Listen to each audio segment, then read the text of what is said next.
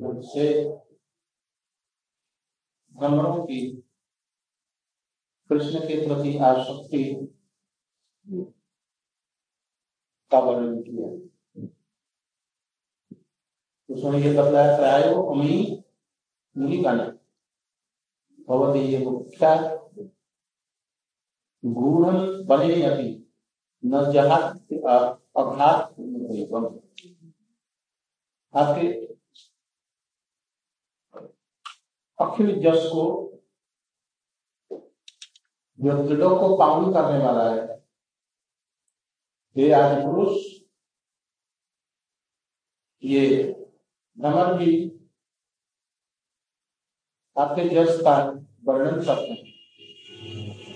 ये भ्रमण नहीं बल्कि नहीं है। और कैसे नहीं है?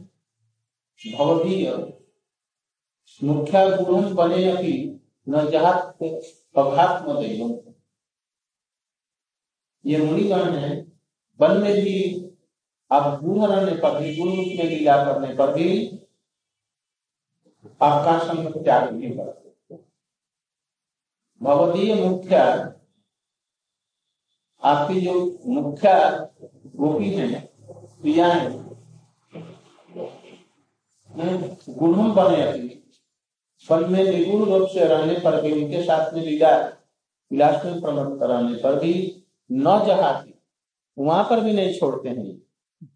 वहाँ पर भी ये प्रवेश कर गया और उन्हीं का ही जस सबसे अधिक, उस लीला का। उसी लीला का जस वर्णन अधिक करते हैं। वो लीला भी गुण है, वन भी गुण है, और आपकी क्रिया भी गुण है।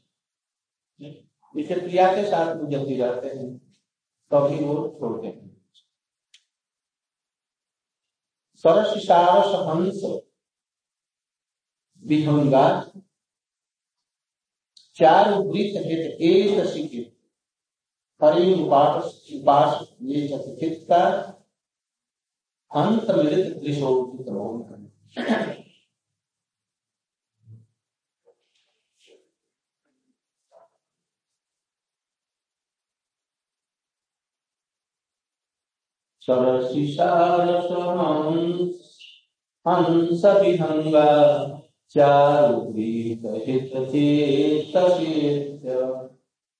हरिमुपासितते चित्ता चौपाई की भांति जैसे गायन करेंगे, चौपाई की भांति जितने चौपाई का सुर है, सब सुना है चार चरण का वर्ष। और गीत ओरिएंटे गीते समय नीचे गीते। और सफ़ाई का कैसा कीर्तन होता है। और मैं सब जग जानी करो प्रणाम जो सरसी हम सार समंग विहंगा चारु हित चेत हरि उपासति तेजत चित्ता अंत और चौपाई कैसे होती है? और बोलो। तो यही होगा। और दूसरे स्वर से। दूसरा स्वर सारस। सरसी मैंने सरस। नदियों में सरोवरों में सारस सारस रस युक्त कौन रस? इसलिए सारस उसका नाम। अच्छा इसमें देखो और एक इसमें अर्थ हो जाए सार सार सार। जो सार को ग्रहण करता है वो सार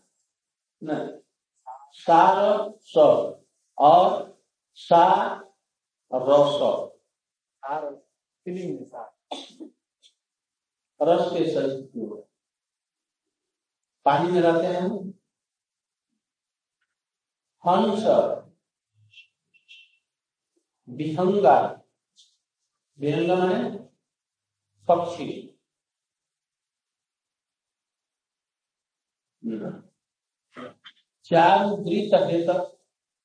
चेतस कृष्ण के चालू गीतों को सुनकर बंशी के नाद को सुनकर, उनके हृदय को ग्रहण कर लेते हैं आकर्षित करते हैं। इसलिए वे सभी वहीं आते हैं जहाँ पर के कृष्ण बंशी गान करते हैं। उसी सरोवर के किनारे उड़ करके आ जाते हैं। और हरि उपासक हरि की उपासना करने लगते हैं वे। जत चित्ता चित्त को संजत कर और विषयों से हटाकर हंत मिलित दृश्य आँख को बंद कर देते हैं और धृत मौन मौन धारण कर देते इसमें तीन चीज़ है। जत चित्ता मन को एकाग्र कर देना और मिलित दृश्य माने आँखों को बंद कर देते हैं। माने क्या? आँख और इंद्रियों को भी और वस्तुओं से हटा देते हैं। ये शारीरिक हुआ। और भित मुना वचन। वचन से भी कोई बात नहीं। इसलिए तन, मन, वचन। इन तीनों को भगवान की सेवा में लगा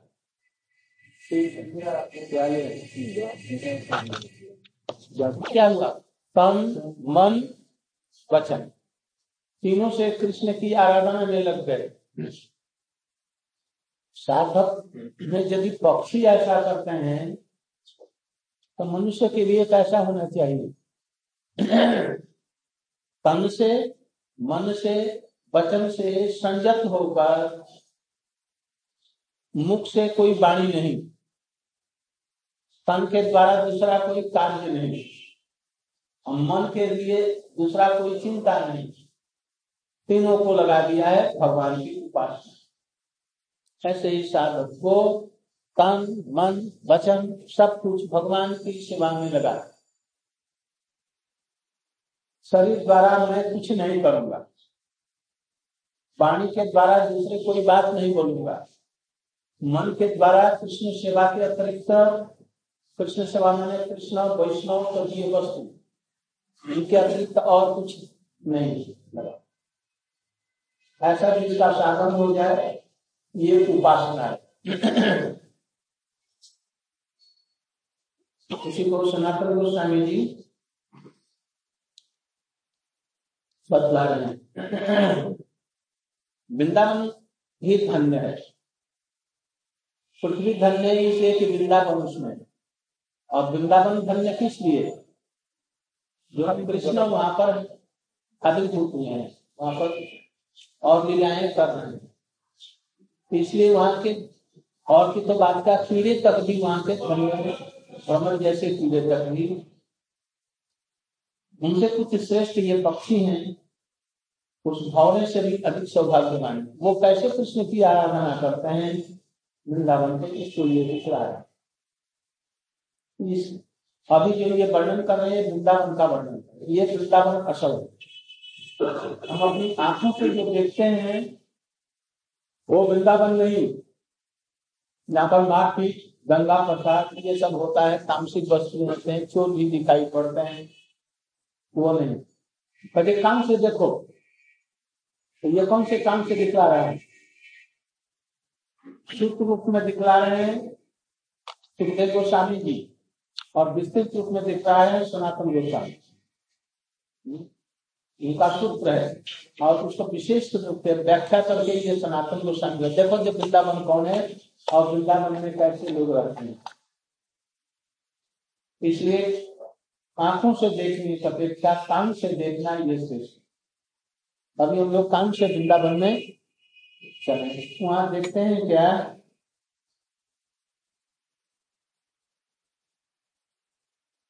जो कृष्ण के अधिक समीप में नहीं आ सकते वैसे जलचर पक्षियों के लिए उनका महात्मा वर्णन कर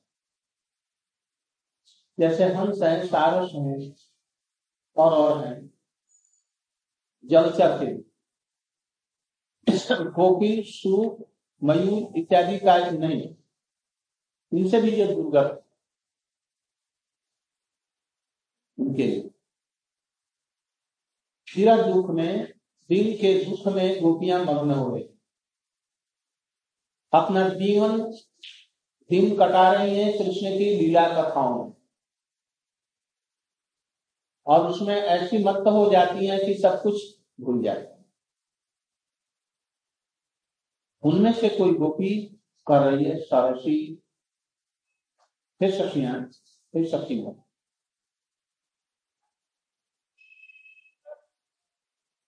जल जल में जल कमल, उसमें कमल होता है। तो सारा हंस ये सब क्या खाते हैं? कमल बाग मृणाल खाते हैं। ये उनके लिए भोग सामग्री है। तो जल कमल इत्यादि, विचित्र मनोहर भोग सामग्री युक्त इस सरोवर सरोवर दूर अवस्थित वो जो सरोवर है दूर है। किंतु उसमें निरंतर विहार करने वाला संख्य संख्या तीस सारस हंस दूध करके पानी पानकौड़ी हाँ? पानकौड़ी और संस्कृत में जल कारंड जल कारंड इत्यादि पक्षी है तो ये कृष्ण की बेनी गीत को सुन करके उस सरोवर से निकल करके निकट आ जाती सरोवर दूर है जिसमें कि कमल इत्यादि खिले हुए हैं। दूर से कृष्ण ने बंसी बजाई। गोवर्धन के तट पर बंसी बजाई। और सुन करके धृत चित्त चित्त चित्त मैंने? चित्त चित्त प्रफुल्लित। गोपियों नहीं उनके चित्त को चुरा लिया बंसी के नाम में और वो जब चित्त चुरा लिया गया तो वो लोग भी झट कूद करके जहाँ पर चित्त गया है, वहाँ पर फंस गए। और वहाँ पर उपासना में मत करो उपासना किस लिए हाथ जोड़ करके विनती कर रहे हैं कि हमारा मन दे दीजिए। आपने जो चोरी कर लिया है, वो दे दीजिए। मानो किस लिए उपासना है? उपासना का लक्षण क्या होता है? उपासना माने उप समीप आसन। आसन माने आनंद निकट ग्रहण। इसको कहते हैं उपासना। जब हम अपने तन, मन, वचन और आत्मा के द्वारा इस वस्तु के निकट हम जब वहाँ आते हैं तो इसको कहते हैं उपासना। अभी हम तन, मन, वचन और आत्मा का तो अभी ज्ञान ही नहीं, अभी विषयों के हम समीप हैं सब समय कथा में हम अनुरक्त रहेंगे, भगवान के नाम में अनुरक्त रहेंगे, ये होगा नहीं। कुछ खंड एक घंटा, दो घंटा करने के बाद में मन चंचल हो जाए। चाहे घर पर हो, चाहे यहाँ। मन चंचल ज़रूर होता है। क्यों? उसमें अभी रुचि नहीं है। जिनकी रुचि हो जाएगी तो तो चौबीसों घंटा बिना कहे ये चित्त, तन, मन, वचन सबसे उनके निकट रहे। उपासना का लक्षण क्या है? यत चित्त, मिलित दृश्य मिलित दृश्य दृश्य माने आँखें बंद हो जाए। और जत चित्ता चित्त संयत हो जाता है, एकाग्र हो जाता है। और धृत मौन मौन धारण कर लेते हैं। जीभ नहीं चलाते, बात नहीं करते। ये तीन उसके लक्षण है। ये बाहरी भी हो सकते हैं, भीतर भी हो सकता है। यदि कोई आदमी ऊपर से एकदम ऐसा हो जाए, आँख बंद कर दे और बात न करते तो ये उपासना हो जाएगी? नहीं भी हो सकती है। अभी चित्त ऐसा करके आँख बंद से विषय का ध्यान कर रहे हैं। आँख भी बंद है, और मौन भी है, और विषयों की चिंता हो रही है तो वो विषय के समीप है। इसलिए वो विषय उपासना हो लक्षण ही तरह के अधिकांश लोगों का यही है। भगवान ने यही एक रखा है जो कोई समझ नहीं सकता।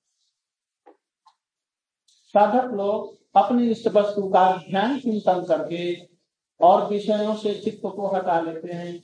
जैसे बिल्व मंगल जी का देख लो, माधवेंद्र पुरीपाद जी का देखो, ईश्वर पुरीपाद है, महाप्रभु जी है, उनके परिवार लोग सनातन रूप गोस्वामी बैठे हुए है? और आँख बंद किए हुए हैं और मुख थोड़ा सा खुल गया। मुस्कुरा दिया।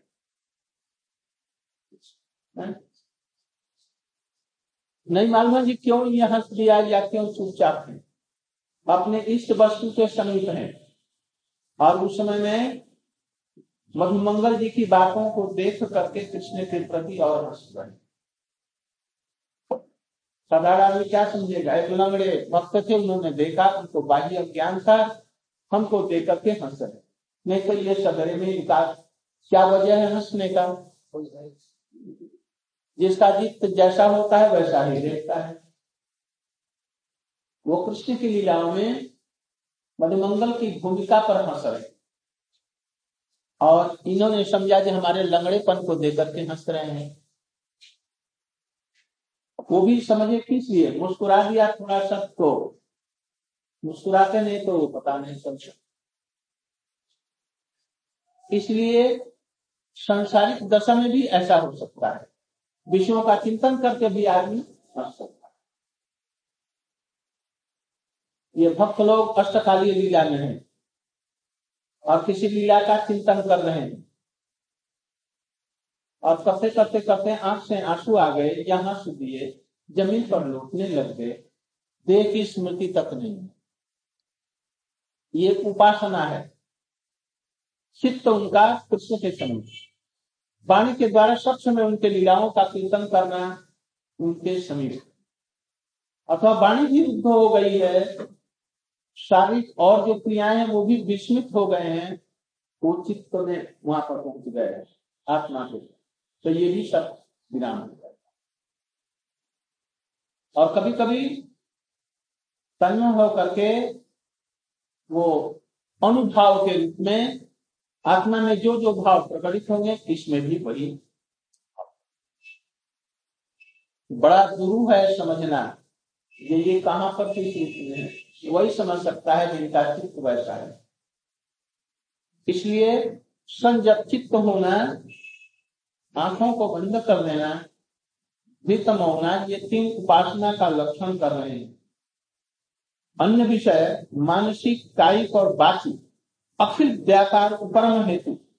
कृष्ण में एक तांता प्रकाशित हो रही है, मानसिक कायिक और बाचिक समस्त चेष्टाएँ कैसी हो गई है? कृष्ण के अनुकूल अनुशीलन में। भक्ति का लक्षण क्या बतलाया गया है? लक्षण माने वो परिभाषा। अन्नाभिलाषिता शून्यम ज्ञान कर्मा धनावृतम अनुकूल कृष्णानुशीलन कृष्ण का अनुकूल रूप में अनुशीलन को भक्ति कर इसमें अनुशीलन शब्द से शीलन धातु का अर्थ बदला इस धातु का दो प्रकार से अर्थ करो। कैसे? एक एक तो एक चेष्टा रूपा एक भाव रूपा। चेष्टा रूपा और भाव। इनके द्वारा तन मन वचन चेष्टा रूपा में इसके द्वारा कृष्ण के अनुशीलन की चेष्टा करने का नाम अनुशीलन है। तीनों चीज़ों के द्वारा एक तान होकर के कृष्ण के सेवा में इन तीनों को चिंतन में कीर्तन में स्मरण में उनको लगा। और दूसरा अभाव रूपा। भाव रूपा जो है वो दो प्रकार का एक है निगेटिव रूप में ये तन मन वचन को किसी भी अनर्थ इत्यादि अपराध इत्यादि में न मरा। उससे दूर रहे निषेध। और दूसरा है निवृत्ति रूपा। पवित्र रूपा तो ये चेष्टा होगी ना? निवृत्ति रूपा हुआ, एक निषेध माने अहंकार इत्यादि जो है, अनर्थों से चित्त को दूर कर दिया और दूसरा है, इससे भी ऊपर भावात्मक रूप में सेवा। वो और भी श्रेष्ठ है, भावात्मक। भाव को कृष्ण के सेवा में सब प्रकार से लगाए और ये भाव बढ़ते बढ़ते बढ़ते, निष्ठा, रुचि, आसक्ति, भाव भाव से प्रेम, स्नेह, मान, प्रणय, राग, अनुराग, भाव, महाभाव इत्यादि का धीरे हो जाए अंत तक पहुँच जाएगा। वहाँ का अनुशीलन है। श्रीमती राधिका जी की, कृष्ण की सेवा या कृष्ण की राधिका जी के प्रति जो भाव है, ये सब अनुशीलन के अंतर्गत में आ जाए सब कुछ। तो इसका बाहरी लक्षण कुछ बतला रहे आंतरिक लक्षण ये नहीं है। बाहरी। एक आप ये तो कर रहे हैं मौना इत्यादि। कोई कोई होगा जो तन्मय होकर के गान करने लगा, नृत्य करने लगा, शारीरिक चेष्टा, ज़मीन में लोट पोट करने लगा और पागल जैसा हो तो इसको क्या करनी भक्ति नहीं है? उपासना नहीं है। ये विशेष लक्षण है। इसलिए यहाँ पर दोनों प्रकार के अर्थ यहाँ करेंगे। बेनिफिट से श्रवण करें यथ ये साधक कौन है? ये साधारण नहीं है। स्वरूप सिद्धि के बाद में वस्तु स्थिति में पहुँचे हुए हैं। ये जिनको भी कह रहे हैं वो सभी। कृष्ण लीला के समय में वेणु गीत सुनने वाले, जितने पशु पक्षी की पतंग, पर्वत, नदी, नाला, सब वहाँ पर पहुँचे हुए हैं। कोटि कोटि जन्मों के बाद में साधन भजन करके तब वहाँ पर पहुँचे हैं। हम लोग को इन्हीं का अनुसरण कर यदि अनुसरण अनुसरण कर सके तो, तो हमारा साधन भजन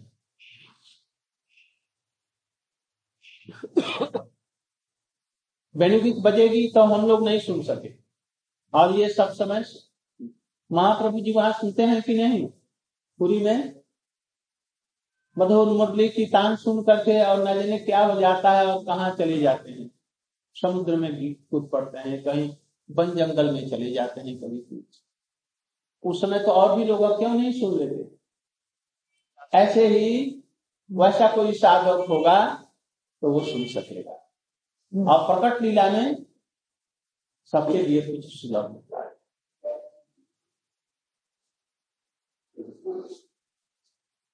उसने मन को संपूर्ण रूप से समाहित कर दिया है कृष्ण के दर्शन में। वेणी ध्वनि के सुनने में मिलित दृश्य, चक्षु, कर्ण, नासिका, जिहवा, त्वचा, ये पाँच ज्ञानेन्द्रियों को समस्त विषयों से उपरत कर दिया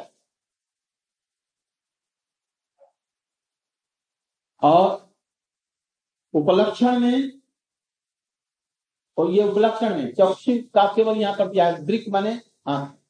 किंतु उपलक्षण में चक्षु, नट का जीवा, त्वचा इत्यादि सभी कुछ है।